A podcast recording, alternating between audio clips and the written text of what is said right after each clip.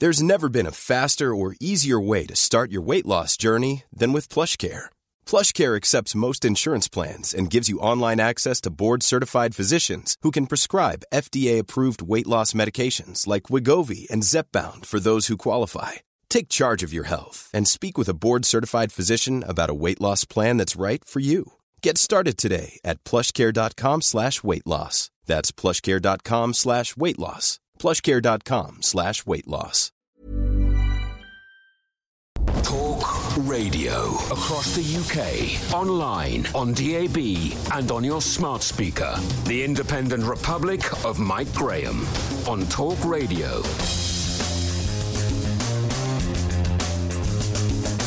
Good morning and welcome to the Independent Republic of Mike Graham, the world headquarters of common sense as the leaders of the free world and some parts are not so free uh, head for home, safe in the knowledge that they have now saved the planet from a fate worse than death. That's right, Joe Biden, Boris Johnson, Justin Trudeau, Emmanuel Macron, and the rest of the gang, loads, too many people have mentioned really, have given themselves a massive pat on the back and got on their respective private jets after supposedly agreeing to sign a load of pledges about keeping the temperature of the earth from rising above another 1.5 degrees at some point in the future. So that's all right then. Now we can ignore the climate crisis, can't we? Thank goodness for that. First up this morning, we're talking to Marcus Fysh MP, who is a member of the Net Zero Scrutiny Group. And if ever there was a need for scrutiny, this is the time for it. And who may, like me, have a few questions about why we're so obsessed with all of this. Meanwhile, China has already kiboshed the supposed plan hatched in Glasgow and suggested they might not actually be going along with it all after all.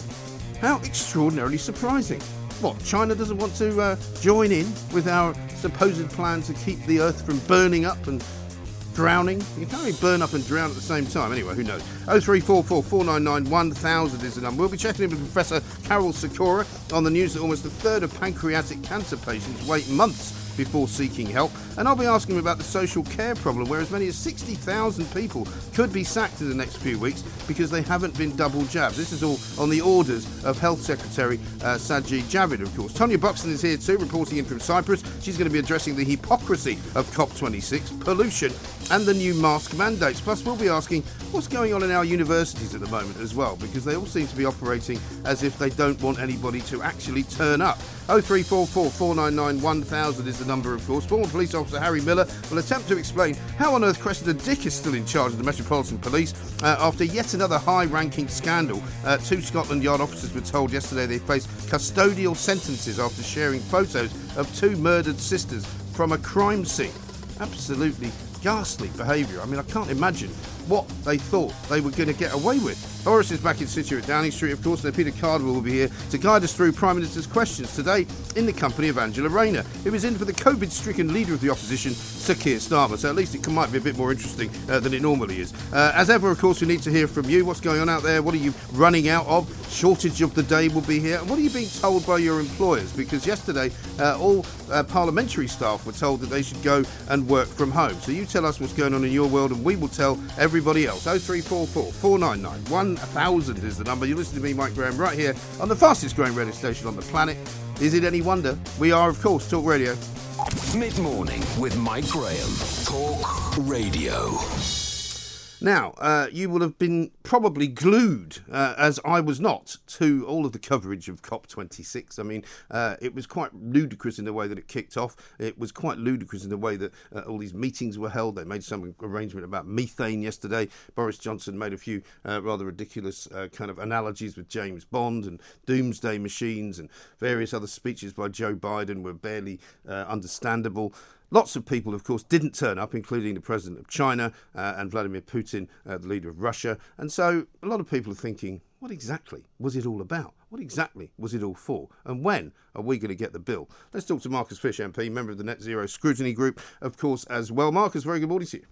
Hi, morning. I'm not trying to be over cynical here, but it's a bit difficult uh, to take all of this seriously because, quite frankly, um, it's all airy fairyland in the future. Um, nobody's really talking about actual facts. They're talking about predictions and what might happen and what could happen and what will happen if we don't do something. Um, but I mean, they've all come home now as if it's all sorted. So, what do you what do you make of it all? Well, what what we do know for sure is it's going to cost an eye-watering sum of money. Yes. I mean, they are talking about a hundred trillion dollars over the next thirty years. Three and a half trillion dollars a year and they couldn't even raise 100 billion with their whip round in the last couple of days. No, So- uh, and and also we're hearing, despite the fact that they think that they are uh, edging towards some kind of agreement, that China's probably not going to go along with it anyway. Um, and they're all, you know, it just seems to me that for for what it was billed as, you know, the world's greatest opportunity to save the planet, you know, the greatest collection of leaders uh, of in history who are all going to do some good for it all, and it's and it's finished, and it's only Wednesday. Well, the, the, look, I do think we sh- we should be trying to reduce our impact on the world around us. That is a good thing, I think. But we need to make sure through that process that we make sure people have abundant, cheap energy because that is what drives life. And so, to the extent that we do need to help developing countries, uh, who you have rightly highlighted as being incredibly necessary to uh, trying to reduce our impact on the world, we have to be in the market for uh, producing proper game changing investment in technologies that will allow them uh, to develop in the way that they want to develop for their people, um, but not have it uh, costing the earth. No, indeed. Costing the earth is a very nice analogy of yours there. Quite well done. Better than any of Boris's ones, I'd have to say. But this is the point, isn't it? That, you know, all of this kind of um, race to net zero, uh, as they're calling it, um, and everybody kind of getting up and talking about how we all have to change our behaviour, we all have to eat different food. I mean, this is not conservative politics to me. And I mean, forget about anybody else in the world. Forget about what Joe Biden wants people to do or, or what Trudeau wants people to do or Macron. But, you know, we elected in this country a conservative government, uh, not to be in our bedrooms and in our kitchens and in our living rooms and in our fireplace telling us what we should be doing with our lives. You know, the idea is that you don't tax us too much. We get on with what we do. We make the wealth of the country, uh, and everybody's happy. It doesn't seem to be working out that way. Well, I'm I'm I'm certainly in favour of people being able to spend their money the way that they want to, and and to have choice. Um, it's up to individuals what what they want to do. But I'm I uh, enjoy eating meat. Uh, there are lots of farmers around the country who rely on us buying their meat, um, and that is an entirely um, healthy process. And I I just think yeah, it is wrong to be as some uh, in the firmament seem to be um, trying to do at the moment, trying to use the COVID panic as something that they can then switch into a climate panic to try to uh, get people to whole, wholesale change both the way the financial system operates and the way that they uh, run their lives and the level of government intrusion uh, into their lives suddenly being acceptable. This this is what Mark Carney has explicitly said he wants to do. He he says don't let this crisis over COVID go to waste. We have to turn it into a panic over climate so Yeah. people will be controlled. And, and you know, Mark Carney, who's never been elected to any office that I know of, uh, has no business telling us what we should be doing, does he? No, he hasn't. And of course, you know, there's quite a lot in it for him potentially as an ex Goldman Sachs banker. He will be seeing dollar signs in all of this. Well, this is it. I mean, all these, all these massive, yeah, all, the, all these massive investment firms. I think he belongs. He's attached to one now back in Canada uh, after being governor of the Bank of England and getting some uh, bogus job at the UN. You know, all of these people are making vast amounts of money out of this. You know, for uh, for Boris Johnson uh, and for Joe Biden and for other world leaders to start dictating, for example, to uh, FTSE 100 companies that they must have better plans to go green, or else they're going to be somehow punished. You know, I mean, this is this is not the politics that people want in this country. I don't think.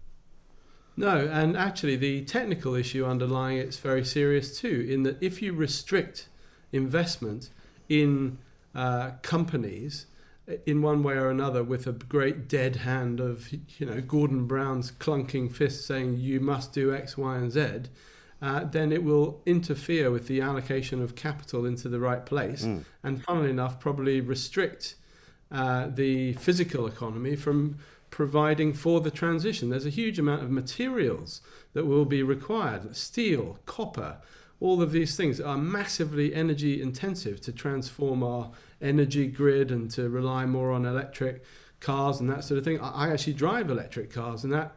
And that's all fine, but it takes Well, you maybe you should be doing maybe, to do it. maybe you Yeah. should be doing Allegra Stratton's job, Marcus, because Allegra Stratton, who's in charge of uh, this sort of uh, campaigning for COP26, doesn't drive an electric car because she says it's not practical for her.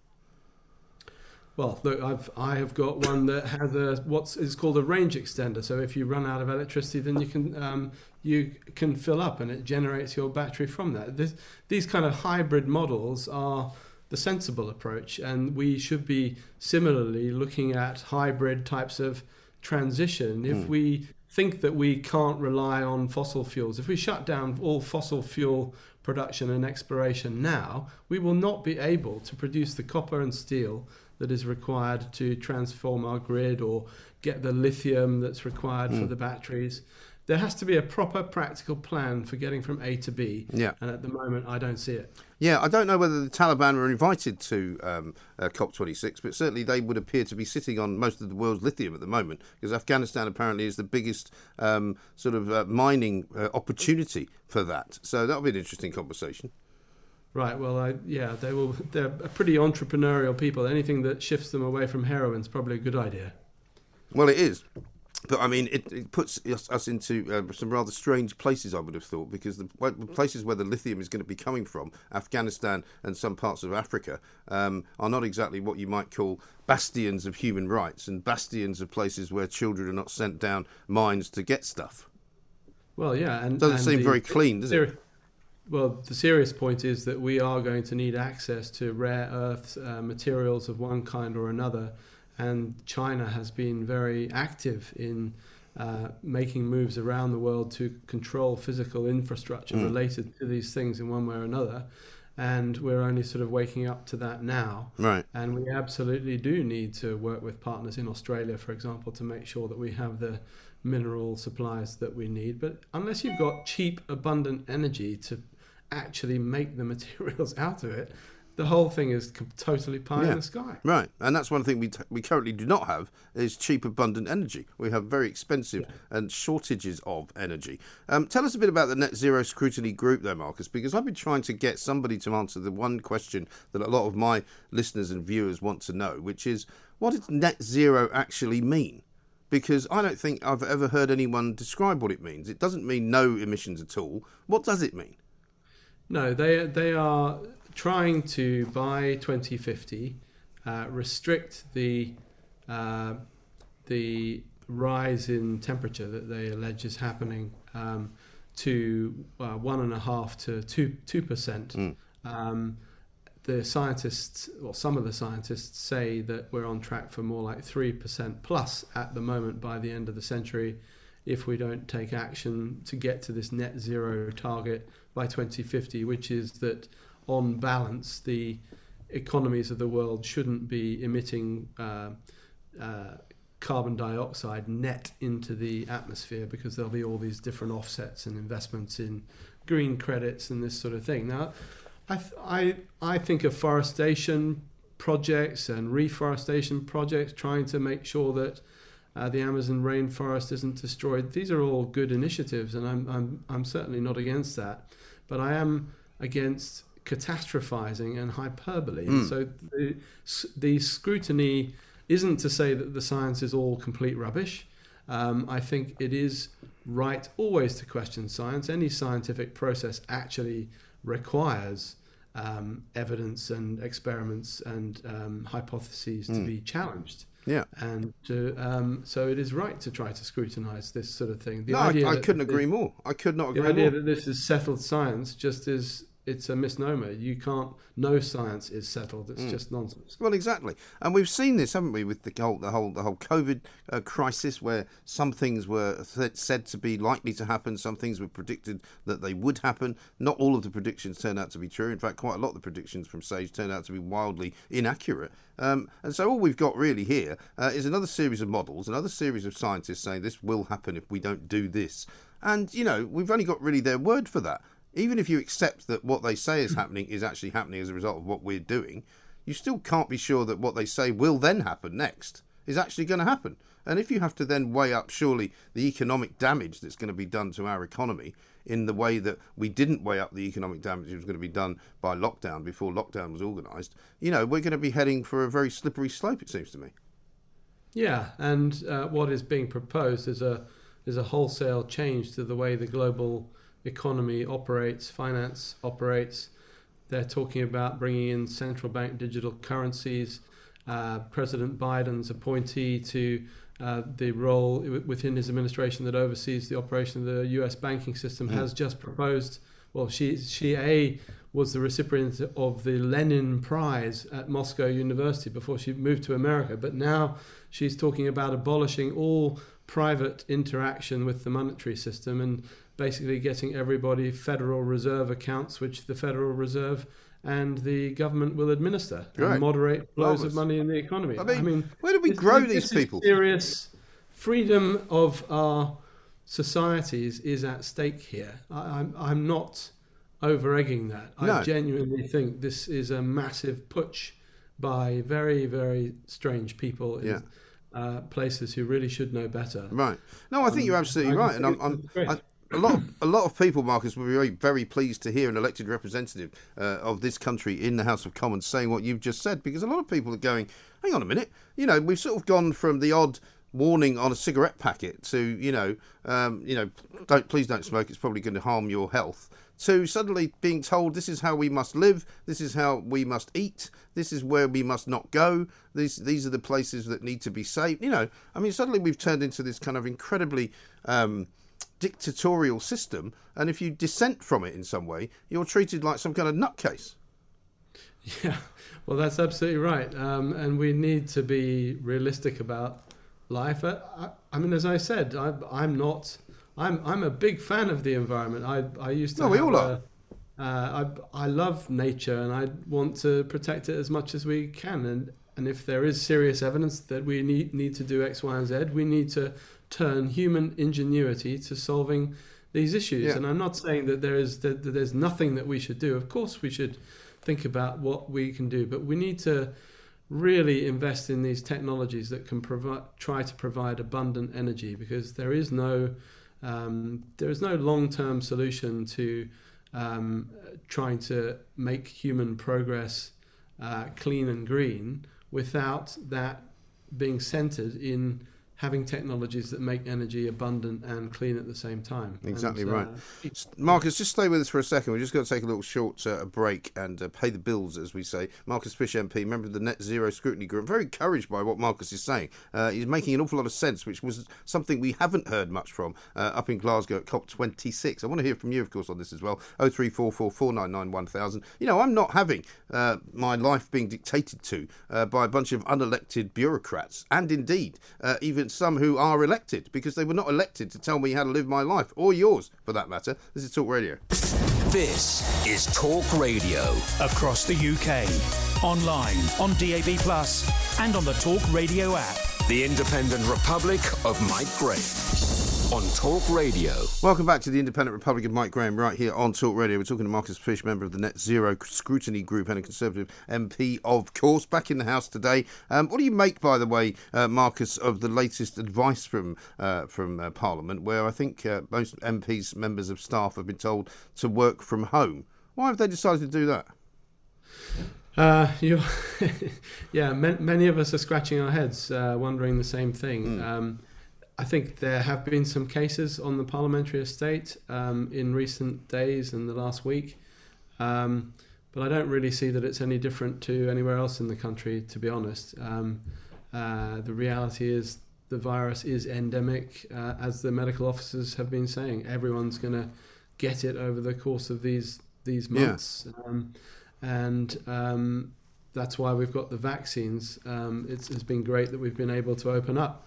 Um, so I think a lot of people are a bit confused as to why suddenly there's a, a decision to yeah. restrict everybody. Because again. one of the big problems for me, uh, as far as the economy getting back to normal is concerned, is is the, the, the, way that civil servants in particular, and I'm not picking on anyone in particular, but civil servants seem to be the least likely people to be working in an office. Most people um, around here, where I am in London, uh, are now back at work. Most people are not staying at home. Most people are, have, have, have decided or have been told, you know, it's time to get back in. It's quite busy on the streets out there. You know, why why civil servants somehow a special case? Yeah, look, it, it's um, it is it is odd. I think that they haven't been asked to come come back to work yet. I think some are starting to come back, um, but I think we it's should be getting back back to normal now. Um, but I would encourage everybody to go and get the vaccines and get the boosters, etc., because that is definitely a much um, you're you're you're much less likely to have a problem Yeah.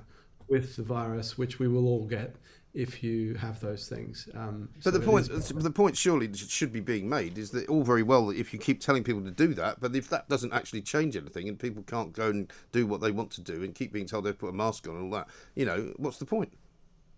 Uh, I think people's common sense does need to be relied on in the end, and it's been interesting in places like Sweden where that that's been relied on throughout. Um, things things are now pretty much back to normal Yeah. there, um, and when you look at the overall statistics, they haven't had a, a particularly bad time relative to other places. So. Mm. It has just been a different shape of when things happen. No, quite. Um, but yeah, so I, I, I firmly think that we should be back to normal, um, and we should have anticipated this wave moving through the population now. That's what we did anticipate, and it is um, still thank, thankfully running uh, in terms of hospitalizations and deaths underneath the uh, the projections that were made at the time of what opening up might mean. So. I, d- I think it's wrong to be trying to stop that wave moving at this point in time because all it'll do is sort of prolong it and we'll end up with cases happening in January, February when the system is much more likely to be under general pressure. the NHS.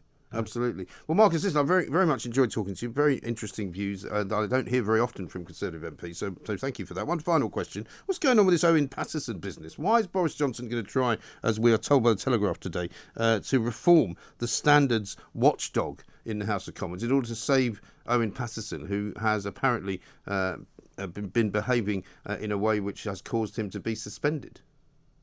I think the uh, issue that, well, my understanding is the issue that people want to look at is whether the standard system should have concepts of natural justice and appeal rights within it. I mean, MPs get accused of all kinds of things, um, but don't within that system have the right to a sort of uh, judicial type process that observes uh, principles of natural justice, the ability to call witnesses, to have a proper appeal that isn't conducted by the same person who, who investigated in, in the first place. These are things which, in any other walk of life, um, one does have these sort, sort, sorts of recourse. Um, so, this committee that they're proposing to set up is, I understand it, to uh, look into whether that might be amended to some degree.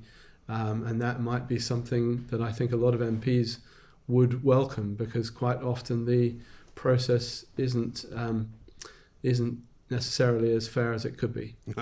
I'm not any more any, any the wiser after that, but I don't think if you ask most people in the street of, of this country uh, what's, what's the hardest job to get fired from, I think most of them would say being an MP, because you know they don't see people getting sacked very often. Well, well, well. I- I'm not here to sort of uh, defend MPs in particular. What I would say is that on a, it is a pretty brutal op- occupation. You're elected until you're not, um, and um, that kind of relationship between the constituents and the MP is, at the end of the day, the important one. And the com- the confidence of the people who elect you is traditionally the way that these things are dealt with. Um, and you know that's that's a good thing. Um, it is, yeah. You're you go up until you go down in the Right. game of politics, and um, uh, yeah, it isn't it isn't the most uh, secure. Well, I mean, it really depends what what type of seat you're in. To be f honest, as well, some who are in safe seats have a totally different experience from those who are in a marginal seat. A marginal seat could end tomorrow. Yes. Um, whereas a safe seat is it's an entirely different beast, entirely different type of career, and different types of people are involved in different types of seat for different reasons. Sure. It's a fascinating. Um, all of life is definitely there in the House of Commons, and it does, in that sense, reflect um, life outside. Well, let's hope so. Uh, let's hope it does it more often as well. Marcus Fysh, MP, member of the Net Zero Scrutiny Group, uh, they're talking a great deal of sense. Um, however, uh, we will address the uh, business with Owen Paterson a little bit later on because I think most people would probably not uh, be entirely in agreement with what Marcus said there. Uh, that in fact uh, it's quite unfair the way that the MPs are treated by uh, various standards watchdogs. Because I think all of us remember the expenses scandal. All of us remember the people who are found guilty of all sorts of things and then still find themselves able to appear as MPs. So um, I don't think he's going to win on that one. But we'll take loads of your calls, please. 0344 particularly on this net zero nonsense. Uh, we still haven't really quite got to the bottom of why it's happening, what we will be paying for it, and when we will suddenly see the world changing into a better place. Is that what we want? The Independent Republic of Mike Graham on Talk Radio. Let's talk instead to Professor Karol Sikora, Medical Director of Rutherford Cancer Centres, because a story this morning uh, has caught our interest, and I'm sure uh, Karol's as well, uh, which is basically that an awful lot of people, almost a third, in fact, of people with pancreatic cancer issues, do not seek help for those issues for months and months and months and months. And we need to get that improved. We need to find out why that's happening. We need to fix it. Uh, Karol, very good morning to you. And to you, Mike. Thank you very much indeed for joining us. I mean, you and I talk about um, cancer waiting times an awful lot. Um, hopefully, each time we talk, um, the, the, the backlog is, is getting more and more reduced. Hopefully, people are now seeing specialists again uh, in a more orderly and quick manner. Um, but why pat- pancreatic cancer uh, specifically this time? Because it's a difficult one to diagnose, Mike. Um, the pancreas is just next to the stomach, just behind the stomach. So it's right at the top of the abdomen. And uh, the symptoms you get from early pancreatic cancer are very vague. Mm. Bit of indigestion, a bit of abdominal pain, a bit of noisy gas stuff coming, and then weight loss. The worst symptom is jaundice. And what this study from Pancreatic Cancer UK shows is that people don't understand that jaundice, when your eyes go yellow, uh, is a bad thing to have. Mm. And you should immediately go to the doctor if you have it. Something like when you make decisions for your company, you look for the no brainers. If you have a lot of mailing to do, stamps.com is the ultimate no brainer. Use the stamps.com mobile app to mail everything you need to keep your business running with up to 89% off USPS and UPS. Make the same no brainer decision as over 1 million other businesses with stamps.com. Use code PROGRAM for a special offer. That's stamps.com code PROGRAM.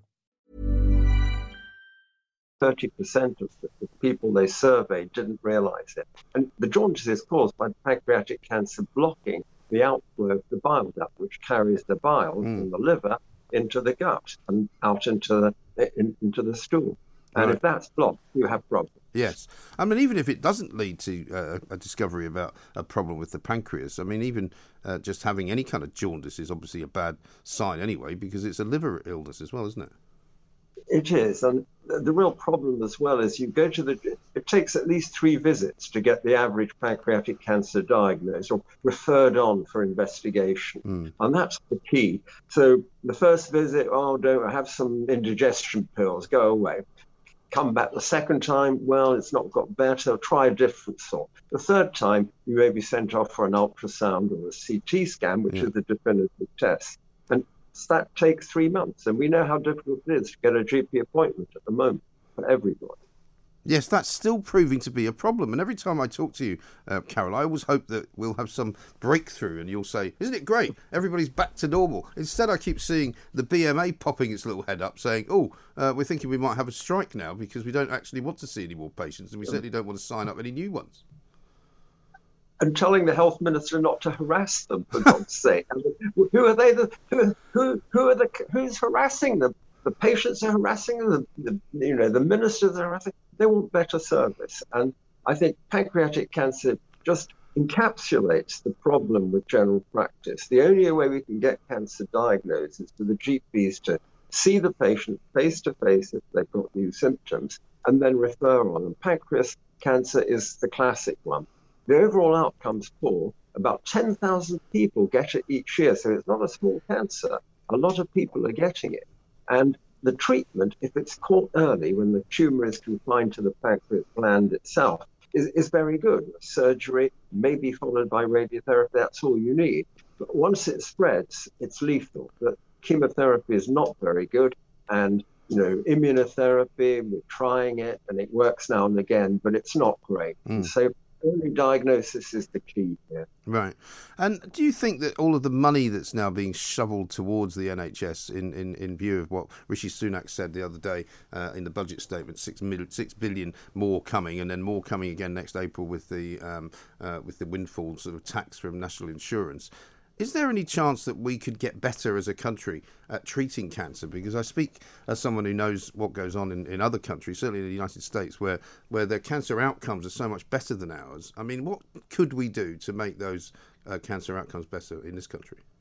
So I've been looking at this for the last 40 years since I've been a consultant, and there's no doubt that uh, the outcomes are poorer here and still remain poor here, whatever the politicians say. They're getting better, but mm. the Europeans are getting much better because of poor early diagnosis. The diagnostic pathways are slow, they're laborious, the delays, getting a scan, especially in the post COVID era. Getting a scan is no joke. It could take you three months to get an urgent scan. In France, you'll get one tomorrow. If it's marked urgent, you'll get one the same day. Mm. There's a different philosophy about cancer.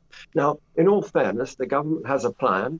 Uh, community diagnostic hubs, it's called. Mm. all these centers. We built one. Uh, in Taunton, and it's very nice. And you can come and have a scan the same or next day as a normal practice. The problem is you've got to roll this out. It costs money, not as much as test and trace, may I say. Nothing costs that much. Program, yeah, that was 43 billion pounds, 20% of the NHS budget mm. for two years spent on test and trace. Yeah. Ridiculous. And incredibly, uh, and incredibly, uh, Karol, as well it didn't work. I mean, you know, it's all very well to spend ludicrous amounts of money on something, but I think it's right to say that something only 14% of the tests that were actually taken or given out were returned. 14, 4%. I know. the whole thing is just a, a complete waste of money. And the, the adage we teach medical students all the time do not do a diagnostic test and you've got unless you've got a therapy to offer. So where's the therapy? With COVID. There isn't any in reality. So, testing people that are healthy to be positive, what are you going to do with them? You have to isolate a whole lot of people. It's it makes no sense for an infection like this. You use all that resource when you you throw other patients under the bus, heart attack, cancer, stroke, and so on, uh, because of the political importance of COVID, of being seen to do something. You know, to me, it's very similar to the the COP uh, conference in Glasgow, as you say, the, the, the heaviers have been, they've gone back in their private jets, consuming no end of carbon, leaving people to sort it out. Mm. They're not going to sort it out. Poor people are going to get poorer because of that in this country, and that is crazy. It really is. Professor Karol Sikora, as ever, great to talk to you. Thank you very much indeed. Medical Director of Rutherford Cancer Centres, of course. Uh, we didn't really have time to get into one of the other stories I want to talk about this morning, uh, which I want to hear from you about because it's on the front page of the Daily Mirror, uh, a paper that I don't normally uh, quote from these days, although I did used to work for it. Uh, they've got a story saying that 60,000 care workers are facing the sack in the next few weeks as a result of not being double jabbed. This is Sajid Javid's idea uh, of how to somehow coerce people into getting vaccinated against COVID. Now, I don't think he has any business to do that. I really don't think that even if you had elderly relatives in a care home, that you would want that care home to actually dictate to the people working there that they had to have some kind of medical intervention. I don't think it's democratic, certainly not very British. I don't think it should be the case. And where are these 60,000 people going to go? And if they do go, who's going to run the care homes? It's going to be chaos. It's going to be carnage, and it is going to be absolutely and utterly catastrophic for our elderly population.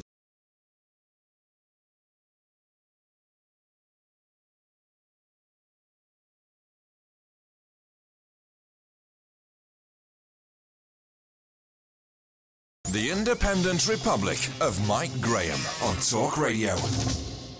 Right now, let's talk to Harry Miller, former police officer, founder of the Fair Cop Group. Because uh, if you were paying attention yesterday, uh, you would have known that two further police officers uh, were up in the Old Bailey. Uh, they were found guilty uh, and are being told that they will, in fact, probably now face custodial sentences. Two officers of the Metropolitan Police from Scotland Yard who were found guilty of the sickening act of sharing pictures of two murdered sisters. Incredible, right? The mother of the victims, Mina Smallman, said, Surely now Cressida Dick must carry the can for her forces' failings. And yet, nobody, but nobody, uh, seems to be willing uh, to release Cressida Dick from her job as running the Metropolitan Police. Harry, very good morning to you. Welcome. Yeah, good morning. Yet again, we've got Teflon Dick, haven't we? We really have. No, nothing, nothing, nothing ever sticks to this woman. All that happens is she makes one cock up after another, and then gets offered with a massive new contract. It's um, it's rotten and it's disgusting. And um, Mrs. Smallman is absolutely right to call her out because what they what they did initially was wrong, um, and their response following it was despicable. Yeah. Um, how she's in a job, I just don't know. I mean, it seems amazing, does it not, that one of the reasons given by her sort of uh, uh, team, if you like, and also by those who would be in a position to remove her, like Sadiq Khan uh, and like Priti Patel at the Home Office, one of their reasons is that there isn't really anyone else that can do the job. Well, I mean, that's the most ridiculous reason for keeping somebody in place that I've ever heard. Uh, it's, it's, it's, absolutely ridiculous. You know, out of all the senior police officers that there are in this country, you're telling me that she's the best we've got, that there's nobody better. That's absolutely that's absolutely terrible. I mean, that's that's that's worse than appointing David Moyes as Man United manager. There's far, far, far better. Do you know what I mean? She's terrible, just Yeah. absolute rubbish. She really but, is. But but the rot here is with the College of Policing yet Mm. again. Um, the, the the rot starts there because they're not interested in common sense, and it appears now they're not even interested in common decency. Mm. Um, what what what is particularly disturbing about this story is the fact that having taken these despicable selfies, these officers, two officers, felt it was appropriate to share it with 40 other officers hmm. on a WhatsApp group. Now, there's always been bad apples. There's always been bad apples. But if you were a bad apple in the past, you would hide. You would hide your inappropriate behaviour because you knew full well that if it came out, you'd be for the high jump. You'd be sacked. But they don't consider this to be inappropriate because why else would they have, have, shared it with 40 other officers? That's a significant Well, amount of people. I'm afraid under those circumstances, I don't think bad apple is the right phrase, is it? Because if you've got something which people clearly find funny, um, which I, I can't believe anybody would find it funny. I don't really understand why anyone would want to even sh- take the picture, never mind share it. But you know, if there's 40 other people who are getting it, then clearly these people not only are not just bad apples, they're part of a bigger, growing problem of culture, uh, bad, uh, bad culture in the police force, aren't they? Yeah, yeah, exactly.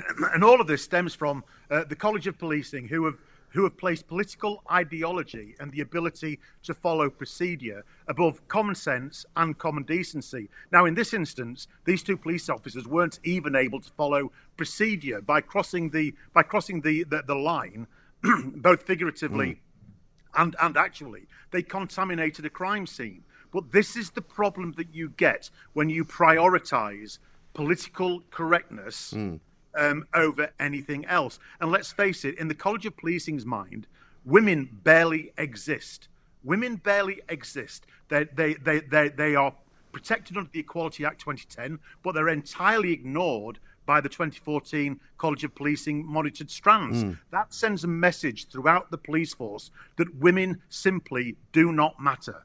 And of course, if you have that attitude at the top, it's going to cascade down in, uh, in, through your recruitment into your police force, and it's going to become so commonplace and so accepted that these two idiot, evil coppers felt able, absolutely able to share it with 40 others. Hmm. They know what the Code of Ethics says. They know that the Code of Ethics states that any police officer who comes across that kind of behaviour in public or in private, including on social media, they have a duty to report it. So they must have felt supremely confident to have shared these these despicable pictures. And the reason they felt confident is because they know that in the in the hierarchy of what's important, women are right down there in the basement. Hmm. So they felt they felt as though they could do it with utter impunity. Right. But how does that tally, though, um, Harry, with the idea that we think we, we, we look at the police and we think of them as a sort of woke organisation now, you know, that they've painted all their, their cars in rainbow colours, that, you know, uh, they're out there celebrating uh, Earth Day with the Extinction Rebellion. You know, they're thought to be these very enlightened individuals. So how can they be what would appear that these two are, uh, like some kind of creatures from the Dark Ages? Yeah, because it's, it, it- it's a false enlightenment. They're, very enlightened when it comes to LGBTQ. They're very enlightened um, when it comes to Islam, for instance. They're entirely unenlightened when it comes to the matter of protecting women and girls. They just simply don't care about it. Let, let, let's be honest. The reason that we had these LGBTQ police cars was because they wanted to make LGBT people feel feel secure. Well, when you look at the number of domestic murders and the number of the, the amount of violence that there is against women and girls, if they really believed that, there would be police cars up and down the streets um, with you know, the word woman, adult, human, female, Yeah. or painted with the suffragette colours. Um, they don't do it because they simply don't care. They have a hierarchy, a political hierarchy of ideology, and women simply do not figure. They just don't. Yeah. That means that means you're quite able to tell um, horrendous, not not just saucy jokes, but absolutely horrendous jokes. You're able, you feel able to superimpose your your face on the face of a female murder victim Yeah. and share it with your colleagues. It's because women are bottom, absolutely bottom of the list. And this is why we're calling for the College of Policing, uh, not only to check itself and to check its own thinking, but actually to be shut down because they are they are useless. And they that that is the that is the head where all of this rot comes from, the College of Policing. No, absolutely right. And isn't it ironic that there's a woman at the very top of the organisation who doesn't appear to have any kind of empathy for, for any other women? 'Cause let's not forget the Wayne Couzens cops, and I don't know what's happened to them. I think they've been suspended, but no doubt uh, they might be reinstated. They were exchanging jokes about kidnapping women and taking them off to the woods. I mean, you know. Yeah, absolutely. You know, when when when you're nicknamed when you're nicknamed the the ra- the rapist, Yeah. And that's acceptable. I tell you what, you wouldn't get a job if your nickname was the transphobe or the or the Islamophobe. No. you'd be you'd be out on your ear before lunchtime. Hmm. That's that's the fact because it. Yet again, it stems back that there are certain ideologies which are absolutely protected, and that there are. This comes at the expense of people, and that group of people are women and girls. The police simply don't care, and it's a tra- it's an absolute tragedy that there's a woman uh, in the top spot, the the most important police officer in the UK, probably in the world, uh, and she's absolutely sold out women, let them down, doesn't seem bothered about a culture, a, a culture where it's absolutely fine to behave in this utterly horrible misogynistic way. We we've just published a report last week on Fair Cop uh, called "The Invisible Strand," and uh, it's well worth reading because uh, WhatsApp groups they are a problem, but they are a symptom of the more immediate, the, the, the real problem, which is the culture at the College of Policing, and that's why that's why all our efforts are set upon shutting that place down because it's unfit for purpose. Yeah. It really is unbelievable. And of course, uh, Sadiq Khan's been quoted today as saying, uh, on the subject of Cressida Dick, uh, it's harder sometimes to, to stay in the job than it is to leave. Leaving's the easy option. Really? Well, well, really, you know, if you're rubbish, you've got to go, haven't you? You've just got to go. Um, I, I don't know why Priti Patel. I've got a lot of time for, for Priti Patel, but I, I don't really understand why she's sort of um, endorsed um, Cressida Dick uh, another contract. I mean, they clearly can't stand each other. Um, I, I, I don't know what's going on, but the best thing that can happen for policing, uh, both in the London area and, of course, in the wider in the wider areas of England, Wales, and Scotland, etc., is for her to go. Hmm. She's got to go, and they need to put somebody in there, whether it be a male or a female. I really don't care. Who understands what a woman is and understands what violence against women and girls is, and is prepared to tackle it. Hmm. But to do that, you've got to sacrifice something. And what you've got to sacrifice is this this blind commitment to certain ideologies. If you want to tackle a problem, you've got to name the problem. There's a Chinese wisdom that says the beginning of the, the beginning of wisdom is to call a thing by its proper name. Hmm. And this is absolutely true. And this is what we need from Cressida Dick and from all chief constables and from the College of Policing. We need to call violence against women and girls misogyny, call it what it is, and tackle it. We need to get rid of this notion that any man can simply say that they're a woman. Uh, we need to get rid of that. We need to get rid of this all this pronoun nonsense. We need to get rid of all this painting police cars nonsense, and we've got to name the problem. Whether that's uh, whether that's a problem within Islam or whether it's a problem about violence against women and girls, we've got to name the problem in order to begin to solve it. I think it's absolutely right uh, what you said, Harry Miller. Talking sense, as everybody on this show does, with one or two exceptions, of course. A former police officer, founder of the Fair Cop Group. The Independent Republic of Mike Graham on Talk Radio. Now, we're going to talk today about a very happy story. We don't always get to talk about happy stories uh, in this business very often, I'm afraid. But an extraordinary story broke uh, overnight here uh, in the UK, but it happened down in Australia, in uh, Western Australia, uh, of course, um, in a place uh, not far from Perth, about 900 kilometres uh, north of Perth, a town called Carnarvon. A little girl, aged four, um, Australia's Maddie, she's being called, Cleo Smith, was kidnapped mysteriously uh, in the middle of the night from her uh, mother's and stepfather's tent in a remote sort of campsite uh, outside of, uh, of Carnarvon, I believe. Um, and she was missing for 18 days. Of course, the police, uh, the entire nation, politicians, the parents themselves all feared the worst, all thought that they would maybe never see little Cleo again. But she's been found alive 18 days later in a locked house, and the man who lives in that house has been arrested. Let's go now to Oliver Peterson uh, from Radio 6 PR in Carnarvon to find out exactly how this all unfolded. Oliver, very good um, uh, evening to you, is it there? It is evening here, Mike. Yeah, 25 to 9 local time, and it is Australia's Madeleine McCann story, but we have the most incredible news to share with our listeners this morning that she is alive, she is well. She had a super duper, an icy pole with her mum this afternoon, and she is back reunited with her mother after 18 days. It is incredible news, Mike. It really is because obviously, I mean, it's it's it's sort of news to us that this was really going on because obviously it wasn't as big of a story for for, for this country as it was for you. I mean, you must have been um, absolutely yeah. obsessed with this story for the last 18 days we have been sitting on the edge of our seat. And to fill our listeners in, basically what happened here, as you mentioned in your introduction, 18 days ago, she was camping with her parents at a place called the Blowholes, which is about 70 kilometres away here from Carnarvon. Mm. So she was there in that tent. She was abducted overnight. And this is what's really scary, Mike, is the person who abducted her lives just seven minutes away from where little Cleo Smith lives. So seven minutes away, who this bloke is, what he was doing. Was he watching them? Did he follow them to the campsite? Was this sort of some crime of opportunity? Had there been some pre plan? Uh, there's something very, very fishy still at this hmm. stage. Mm. We don't have charges at the moment, but I can tell you tonight, Mike, as well, it is really dividing a very small community, which is Carnarvon. And there's a bit of a concern here from the police force as well about what sort of revenge might be taken by some members of the community mm. if or when this person is charged and he is named. Yeah. He's described as a sort of quiet, relatively quiet individual who was spotted buying nappies in a in a local supermarket. Was that the tip that led police to him, or do you suspect there was something else that they found? I think it's something else. I think it might have something to do with text messages. I think it might have something to do with the fact that he sent uh, some sort of text message, but they're not giving us all that information. I spoke to a bloke named Donald who works at a local bakery. He's been friends with this bloke for 36 years, and he saw him yesterday, Mike. He told me on my program, Perth Live 6PR this afternoon, that he saw him yesterday and waved to him. They had a bit of a chat, and now he's reassessing who his friend is because what's he been doing with this girl for the last 18 days right. and capturing her against her will, locked in a home? Yes, I mean, she looks, to all intents and purposes, happy enough in the pictures that we've seen. Uh, we can only hope that yeah. that's because nothing terrible did happen.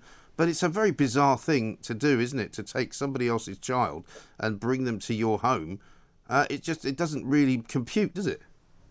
No, it doesn't. And to keep them alive for 18 days. Yeah. So, what was happening in that home? The Home Affairs Minister of Australia, Karen Andrews, has made some sort of suggestion this might have something to do with some sort of global child sex rings. That is unconfirmed at this stage. But you do wonder mm. what was going on in that home for 18 days, Mike. And I think mm. that's what's really scary, and that information, which will hopefully be revealed sooner rather than later. Yes. And my understanding is that the parents in the tent, um, the mother was in the tent, but, the, the, but, but it's a stepfather that's in there. Has, has the father been uh, contacted at all? He has been. He, he lives about two hours south of Perth, and I'm about nine hours north of Perth. So he lives a long way away. Mm. There's obviously been, in these cases, you know, lots of people making some sort of accusation that the parents must know something or the yeah. stepfather must know something. And the police force over here have been uh, very definitive in the fact they have nothing to do with it. In fact, the only person in custody at the moment has no connections to anybody else, and he is the only suspect. Yeah, that is so strange, isn't it? Because, uh, of course, in the in the Madeleine McCann case, the parents uh, got terrible abuse from people for yeah. leaving their own child in a place where uh, she could have been taken. But I mean, in this case, they're with the child. Um, it's almost impossible to imagine how uh, she could have been taken without them realizing you'd wonder, but there has been as well the similar sort of reaction. A lot of people online, in particular, making their own assessment because the little girl Cleo was sleeping at the front of a tent. The parents are at the back of the second section of this tent. So, what was the mum and the stepfather doing in the back of the tent, putting a four year old in the front of the tent? So, you can probably understand why people do hmm. speculate mm. and make some sort of, of assessment of their own. But look, it's it's a happy day, isn't it, Mike? Ultimately, because we, we never talk about after 18 days this being the outcome. So No. that's why, obviously, you and, you and I are talking today because it's something to celebrate this awful COVID world at the moment. And I'll tell you what, we're on cloud nine up here Yeah. in Carnarvon. I'm at the local pub, and everybody's enjoying a few beers as they should be. Yeah, absolutely brilliant. It is, as I said, you know, not we don't unfortunately get the chance very often to, to bring people good news. So so I'm delighted. Have you managed to actually get some sleep over the period of the last few hours? Well, in fact, I had a charter aircraft here at 2 p.m. and my time go my show goes to air at 3 p.m. But I've been up since the early hours of the morning, like everybody else. I think I think it's actually given Australia as a whole nation a big lift today, Yeah. Mike. And it, it's been broadcast. and It's been a headline news here, obviously in in my state in particular, the last 18 days. But it is now uh, deservedly receiving this international recognition. And I think if it's something that can give everybody a spring in their step today as well, and go and have a look at the, the life and the times of, of Cleo Smith and the fact that she was having a little, as I said, icy cold this afternoon with her mum, I think that's what brings you know a big smile to lots Yes. of people's faces. And in these kind of situations, I mean, I know it's not exactly something that happens every day, but uh, will there be a kind of a scramble for people to try to get uh, the first interview with, with little Cleo's mother? Of course, but they have been very forthcoming over the last couple of weeks when it's come to media interviews. They've gone to ground now, uh, but I would assume if they aren't talking tomorrow, they're talking by the end of the week, and there'll be a huge, huge media scrum and, and environment trying to land that exclusive interview with the parents. So.